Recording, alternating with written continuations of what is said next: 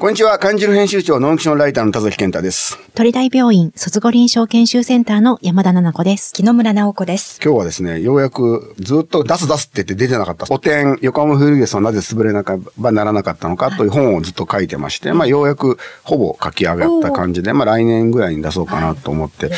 結構ね、思った以上にね、最初原稿用紙400枚ぐらいかなと思ったら、気がついたら500枚超えてて。で、ゴールが全然後ろに行くって。なるほど あれ、ゴール遠いぞみたいな感じになってて。で、まあ気に入らないからやっぱりまた最後取材しに行ったりとか。もともと日本って実はノンフィクションが成立しにくい国だって言われてたんですよね。アメリカとか比べて。ええ要は他人の目を気にして、どう迷惑かけちゃいけないとかってことで、取材に応じなかったりとか、はいあと匿名だったりとか、あこれはまあ自立した子が少ないということも多分関わってくると思うんですけども、まあさらに今僕思うのは Z 世代とか、まあ地方都市そうなんですけど、誰も傷つけたくないとかね、はい人と違うことを恐れるとかっていう風潮が強くなって、よりそのノンフィクションの成立っていうのが実は難しくなってんじゃないかなというの、木野さんどう思います？はい。迷惑をかけないっていうのは、めちゃめちゃその優先順位に。だなんか自分が喋ったことで人に迷惑かけるんじゃないかってことで、口をつぐんだりとかっていうのあるじゃないですか。そうですねうん、だからそこがやっぱりなんかを証言しなきゃいけないこととかってやっぱり傷つけることもあるので、あともう一個はノンフィクションっていうのが取材にはね、お金と時間がかかるんですよね。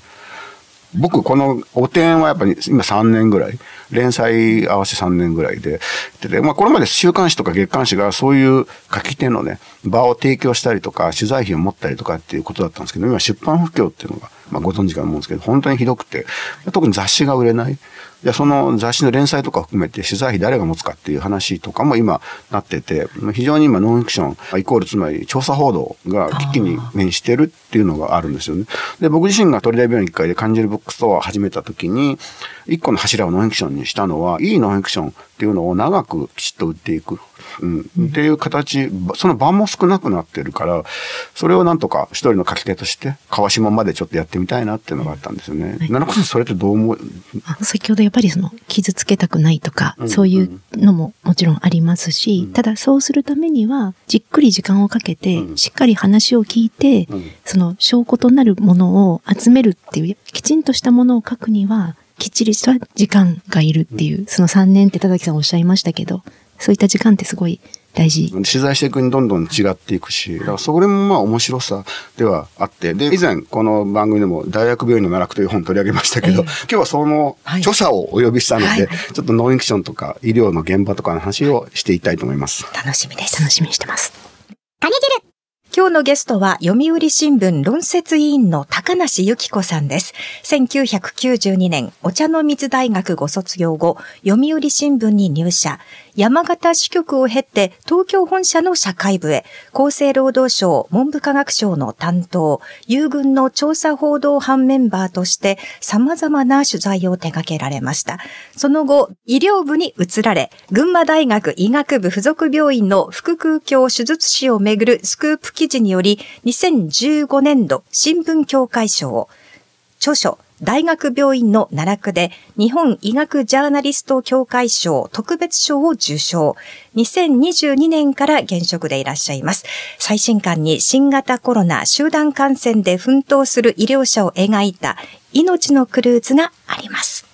今日よろしくお願いします。ようこそ。よろしくお願いしまよろしくお願いしますす。高梨と申します。もう大学病院の奈落は感じるブックストアにも置いてあって。ありがとうございます。たまたま今の病院長竹中先生が本屋に顔を出して、この本を読んで、で面白かったと。それでまあ、高梨さんを泌尿器内視鏡ロボティクス学会に呼べないかっていうことで、僕が頼まれまして、たまたま僕の同級生が読売新聞にいることを思い出して、高梨さん知ってるって言ったら、まあ知らなくはないよって。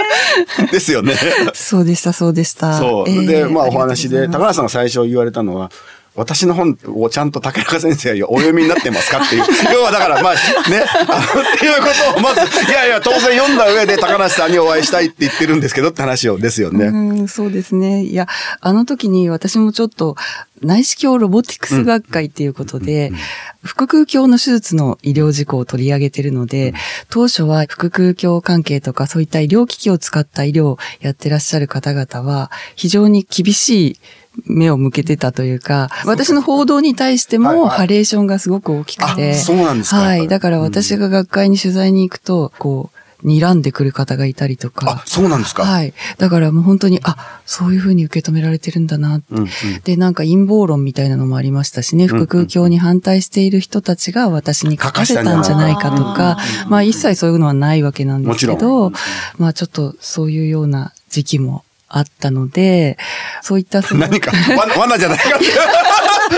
いやいや、あの、まあ、罠とまでは思わないんですけど、そういった学会の先生方が私を呼んでくださるっていうのは意外だったっていうのと、あとまあ、もしかするとその時代が移って、そういう安全意識が高まってきてるんだろうかなんて思ったり、というところでちょっとお聞きしたっていうことでした。うん改めて大学病院の奈良君ちょっとお聞きしたいんですけど、これはもう群馬大学医学部附属病院の事故についてお書きになって、組織のそのいびつなところからそういう事故が止めることができなくって、連続して亡くなる方が出てしまった。これはもうそもそもどういうきっかけで取材されたんですか？常日頃から医療の取材をたくさんしていたっていうことが、やっぱり関わってくるかなとは思います。ただなんかまあ最初は噂みたいな感じでですね、簡単水の分野で非常にこの件話題にはなっていましたので、噂になってたっていうところから、だんだんに広がっていったっていうところですね。これむちゃむちゃ取材大変でしたよね。まあさっきの、な誰も傷つけないで、かなり人を傷つける取材になる可能性ありましたもんね。確か。にそうですうんね。ただですね、第一報を出してからは、割とその問題だって思ってた方多かったので、うんいろんな情報が返って寄せられるようにもなりました。だから広がりが出たというか、あ、自分もおかしいと思ってたっていうような方が、どんどん広がったっていうような印象はありますね。だから内部でも問題だって思ってても、なかなかやっぱり組織を変えるってこんなに難しいことなんだなっていうのが、すごく荒領事みたいな、領事っていうとちょっとおこがましいですけど、こういうこうドーンと何か報道があったりっていうことがないと、なかなか内部の問題意識だけでは動かない面があるのかなというのを、このケースではとても感じましたね。改めてこの、まあ、はいお同じ病院で同じような死がたくさん続いたってことですよね、これはね。えーそうなんですよね、うんうんうんだから結構いろんな先生から言われました。こんなに続いてたら普通やらないと。一人、二人亡くなったらね、普通は立ち止まって、手術を止めるとか何かするのが普通だから、こんなことってあるんですかっていうようなこと。を。だから、医師自身がよっぽど変わった変な人なんじゃないかっていうことを言った先生もいらっしゃったんですけど、えーだけど、そうじゃないんですよね。私もちょっとどんな人なのかっていうのを一生懸命取材をして、実は本人に直接会ったことはあるけれどもお話できたことはないので、本当のところは本人の思いはわからないですけれども、周りの方たちのその人物表とか聞く限りですね、非常に真面目でいい人っていう声がほとんど、だったんです。うんうんで、でも連続で人が亡くなってるわけですもんねだからそういう人がこういうふうになってしまう構造の何か問題がある。まさに構造体制ですよね、問題はね。そうそうなんですね。だから、そういうものをこう追求してみたいっていうところが、この本につながってるっていう部分もありますね。七子先生はどんなふうにお読みになりましたこの本は？奈落という言葉の選択がですね、タイトルとしては問題点、大学病院が抱えるいろいろなこの今回の事故につながったような問題点に関する奈落っていう意味でもあるんですけれども、もともと一回だけ多分奈落っていう言葉が本文に出てくるのは、患者さんのご家族が発せられた、その病気、本当に本人さんが辛いっていう姿を見て感じた奈落っていう言葉が一回だけ出てきたんじゃないかなというふうに思ってまして、で、それを考えると、組織の問題点としての奈落と、患者さんが苦しんでおられるっていう意味の奈落っていうので、すごく深い意味があるんだなというふうに思いました。ありがとうございます。今の話ちょっとお話ししていいですか、いや、私そういうふうなことをお医者さんに言ってもらったのは初めて。でいやああこの本だけ。実はですね、竹中先生が、うん。このタイトルは、医療者を敵に回すタイトルだっていうふうにおっしゃってて、で、でも中身を読むと違う、違うっていうか、っていうような感想をお持ちになったみたいなんですよね。で、私それでハッとして、まあ確かにこれまでも何人か医療者の方に、地獄に落ちた大学病院っていう意味かって言って、うん。ひどいじゃないかみたいなことを言われたことがあるんです。このタイトルはね、編集者が考えてくれたんですけど、はい。だけど、込めた意味っていうのは、二通りあって、まさに今先生がが言ってくださったところで、第一が患者さんの遺族の思いなんです。瀕死の状態になっている時に、ベッドサイドで看病してたお母さんが看病日誌をつけてるんですね。で、それで奈落の底に幾度落とされたらいいのだろうかって書いていて、で、私その言葉を見て、あ、これはもう遺族の方々皆さんが大学病院で味わった思いだな、と思ったっていう。それともう一つは、大学病院だったり、医療の世界の舞台裏みたいな、そういう意味の奈落と二つの意味だったんですよ。で、それをまさに言い当ててくださった方、初めて。やっぱ優秀 素晴らしい。なんか、え、ありがとうございます。あの、多分この事件が関わって、鳥大病院の低侵襲外科センターが独特の高の医師が確認するシステムになってるんですけども、はい、これ、まあ、取り知るで書いたんですけども、高野さん、これ読んでどんなふうにご覧にな素晴らしいと思います。この問題が起きた背景に、すごく大きいのが、診療科同士が対立していて、うん、で、本当に没交渉になっている、うん、で、それぞれ困っていても助けないし、本当にこう、なんだろう、まあ仲が悪いというとあれですけど、そういう状況になっていたっていうことが、まあせっかく病院でいろんな人材がいるのに、それを使えずに終わってしまうっていうことが、やっぱりすごく問題だし、こういうことにつながってしまう温床になるっていうことですね。それを、でも、解消しようと思ってもなかなかできないのが普通なんですよ。それを、だからそのロボット手術っていういろんな領域にまたがる手術によって、解消、垣根を取って、で、みんながワンチームになれるっていうのが、あ、すごくいい発想だなって思いました。こんな田舎でこんなことやってると 思わないですよね。いや、あの、ちょっとこういう先進的なね、取り組み、ロボットが先進的っていうだけじゃなくて、その方法論っていう部分でも先進的っていうのが、なかなか面白いな。まさに高梨さんが問題視した仕組みとか、はい、その構造を変えたわけですもんね、はい、やっぱ低心外科センターはね。そね。それなかなか大学病院でやりにくいことだなと思いますよ。新聞記者になるまでお聞きしたいんですけども、生まれは福岡で転勤で、いろいろ転々とされたとお聞きしたんですけども。はい。よく転校して、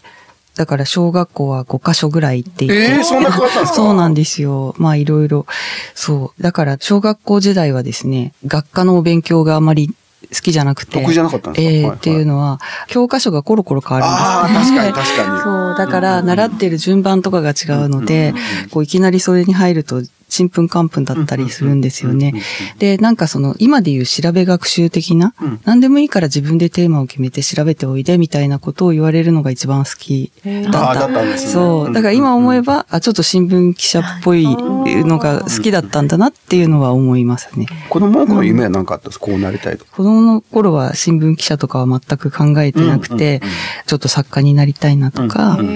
っていうのがね、国語ぐらいしかできるものがない。そんなこともない いや、いや、っていうか、その、学科の中では、やっぱ国語って別に教科書変わっても関係ない。まあまあ、本さえ読んどけばね。そうなんですよ。だから、それで好きになったっていうのがあると思うんですよね。で、そんな時期もあったけど、でもなんか、ちょっとお洋服に興味があるからデザイナーになりたいなとか、まあそんなことも思ったり、いろいろでした。これ大学はお茶の水大学。そうなんです。はい、お茶女っていう僕らは知ってますけど、多分ねね。どんな大学って説明すればいいですか？自立心旺盛な人が多かったですね。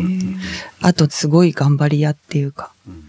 お恥ずかしい話ですけど、一般教養の何かで、なんか急に先生がテストをやりますって言ったんですよ。はいはい、来週テストをやりますみたい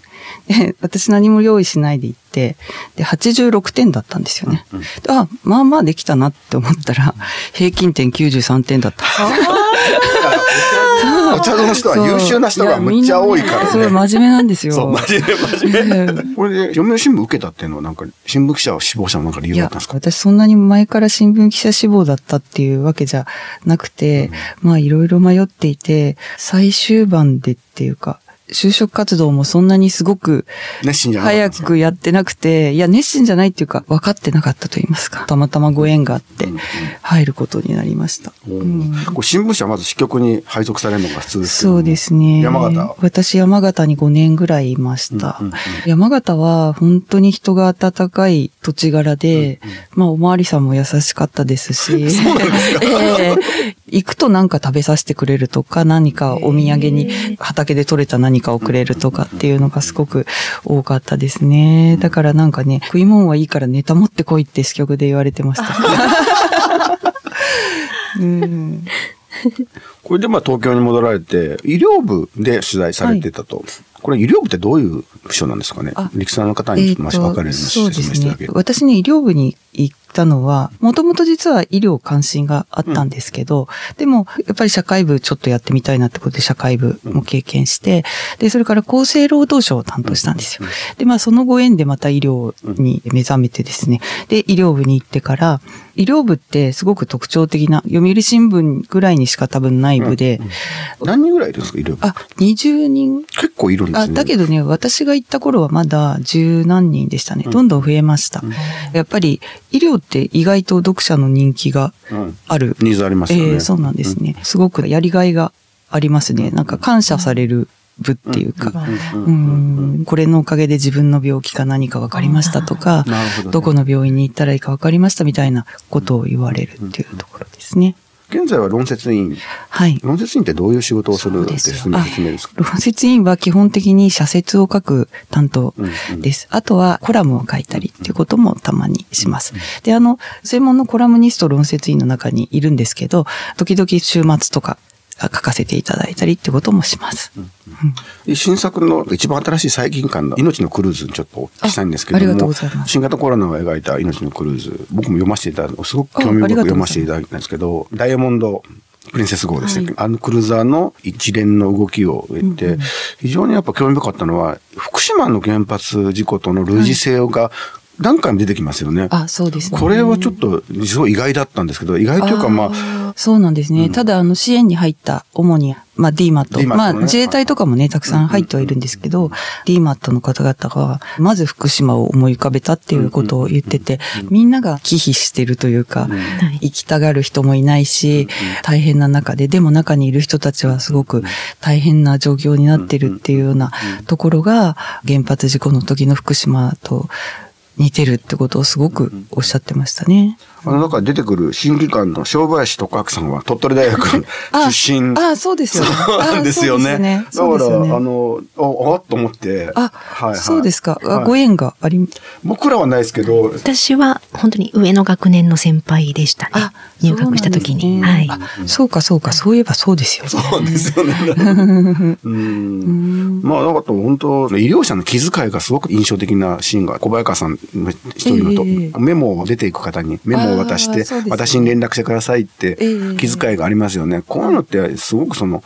システムにはできないけど、医療者の気遣いっていうとこですごく印象的だったんですよね。ああ、そうですようんね、うんうん。ちょっとすごく人間的な関わりみたいなところでですね。もちろん全員にはできないんだけれどもって、小早川さんって読むんですけど、小早川さん。あ 小早川さん小早川さん。あの、要はずっと中で出れなくて、ええ出るときに何かあったら連絡してくださいって、ええあの、連絡先を渡しますもんねあ。はいはい、そうなんです。ん小早川先生ご自身がおっしゃってたのは、もちろん全員にはこういうことしてあげられないんだけど、たまたまこの関わった人で、すごく不安な様子をしていた人には、まあご縁があったと思って、自分にできることがあったらっていうことで、お渡ししたっていうことを言ってましたけど、まあでも、どなたにも親切な方なんですよね、あの方。確か島根医大ご出身。そうなんですよね。そうなんですよね。見てたらね。参院の方ですよね。そうです、そうです、そうです。うんううんんだから私は最初なんか何が起こってたの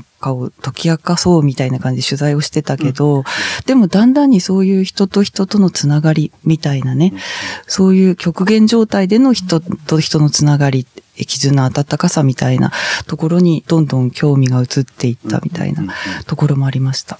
あとやっぱりメディアの罪というか、隔離された中で出れないのええ。にワイドショーを見て、やっぱり落ち込むとか、間違った情報、まあ言い方ですけど無責任なコメンテーターとか、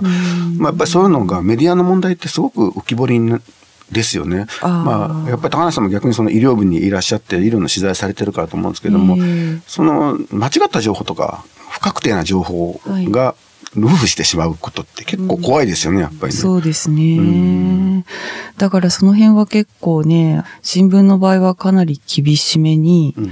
まだ臨床応用されてないものとかは、やっぱりちょっとすごく慎重に扱うようにしてますね。やっぱ乗っちゃうと、お墨付きって言うと偉そうですけども、なんか認めたみたいな風に受け取られてしまうので、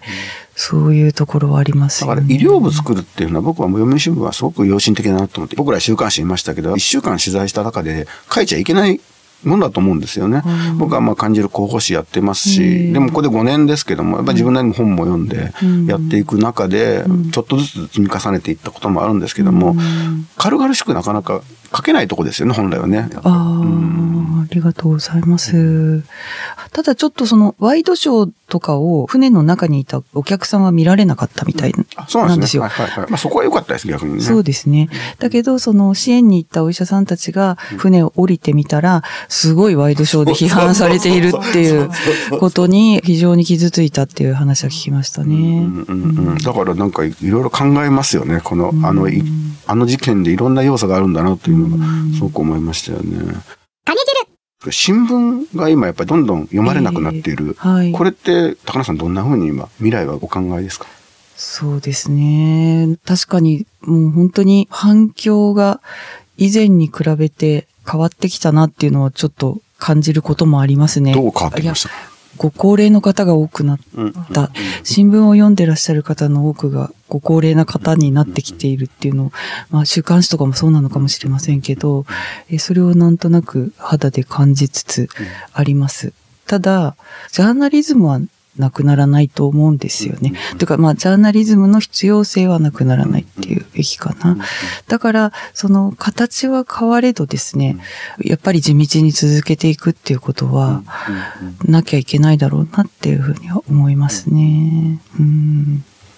でもなかなかそのなり手も含めて死亡者も減ってるような印象があるんですけども、本来はその調べて書くってすごく面白いことだし、なんですけどね。そうですね。ただ、すごく昔に比べて多様化してきたっていう気はするんですよ。多様化。多様化。だっていうのが、昔はですね、首都圏の優秀な大学の早稲田とか、そういうところの人ばっかりだった。うんうん早稲田とか慶応とか、そういう東大とか。うんうんだけど、最近あの、地方大学の、まあ、地方大学にも優秀な人もちろんいるんだけど、なぜか昔は偏ってたと思うんですよ。ね。はいはいはい。ほとんどその地方の大学の人っていなかかったと思うんですよ。まあ、ごく少なかったと思うんですけど、最近いろんなところの人がいたりとか、あとですね、私大きいと思ってるのは、女性がやっぱり増えて、増えました。ええ私は90年代に入社してますけど、1割いぐらいですよねる。かいないかぐらいなんです。そうなんですね。うん、で、ずっとそのぐらいなんですよね。で、だけど、当時それぐらいしか女性が受験しなかったかっていうと多分違うと思う。違いますよねうんだから、それ考えると、女性たちにとってはチャンスが増えてるんじゃないかっていう気もするんですよね。で、私はあの30年以上やってますけど、男女差は関係ないと思ってんですけど、基本的には。だけど、どっちかって強いて言えば、結構女性に向いてる仕事だと思うんですそれはど、私。理由は何ですか？いや、コミュニケーションとか、うん。共感力とか、うん。洞察力とかっていうか、割と、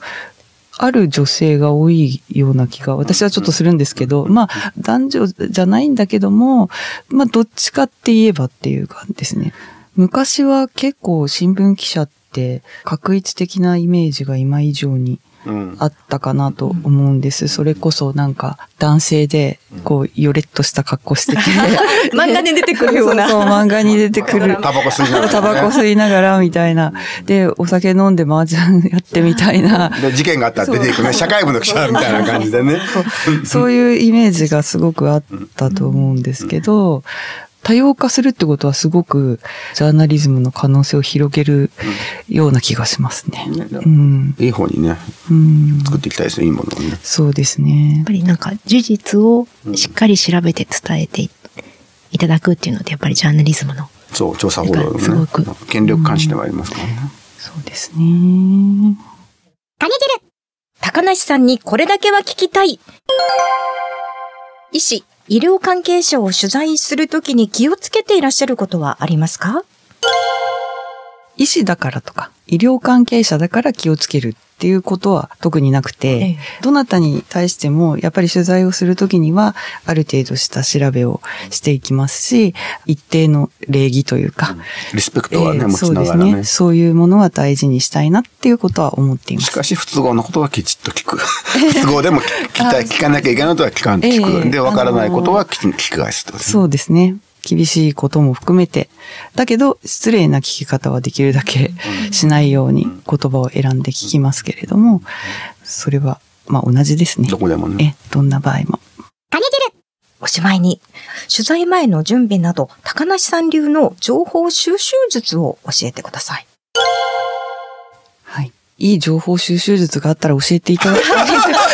ですけど、私、記者として割と早いうちから大事にしてるのは、雑談なるべくするようにしていて、で、まあ相手がね、あの時間がないんだったら別ですけど、時間がありそうでまだお話ししたそうにしてたら、決してこっちから切ることはないようにして余裕持って臨むようにしていて、っていうのが、本当に雑談から何か次のいろんな情報が引き出しに溜まっていくし、その何か自分では思いもよらなかったようなことが新たに分かったりするっていうことがありますし、あと、人物表をよくしてもらいますね。例えばお医者さんだったらうん、こういう領域の先生で、いい先生は、みたいなこととか、あの先生ってどんな先生なんですかっていうようなことを、ねええそうですね。そういうのをこう、ちらちら、別に決して悪口じゃなくて、人からどんな風に見られてるんだろうなっていうようなことを、いろいろ人間関係も含めてわかる。すごく辛辣なことを言えば、あ、ちょっと対立してるんだろうかとか、ええいろんななんか力関係とかが見えてくるから、それは向こうが嫌がらなければ聞きますね。複眼というか、いろんな見方によって人物像がまた深まるというか。そうですね。そういうのも面白いし、まあ後でなんかの役に立つかもしれないしっていうところですかね。ありがとうございました。今日のゲストは、読売新聞論説委員の高梨由紀子さんでした。さて、番組宛てメッセージもどうぞお寄せください。BSS アプリから、またメールは、かにじるアットマーク BSS.jp まで。番組はラジコ YouTube でもお聞きいただけます。来週もかにじるラジオ土曜のお昼0時25分からの放送です。お楽しみに。また来週です。さようならさ。よなら。ありがとうございました。ありがとうございました。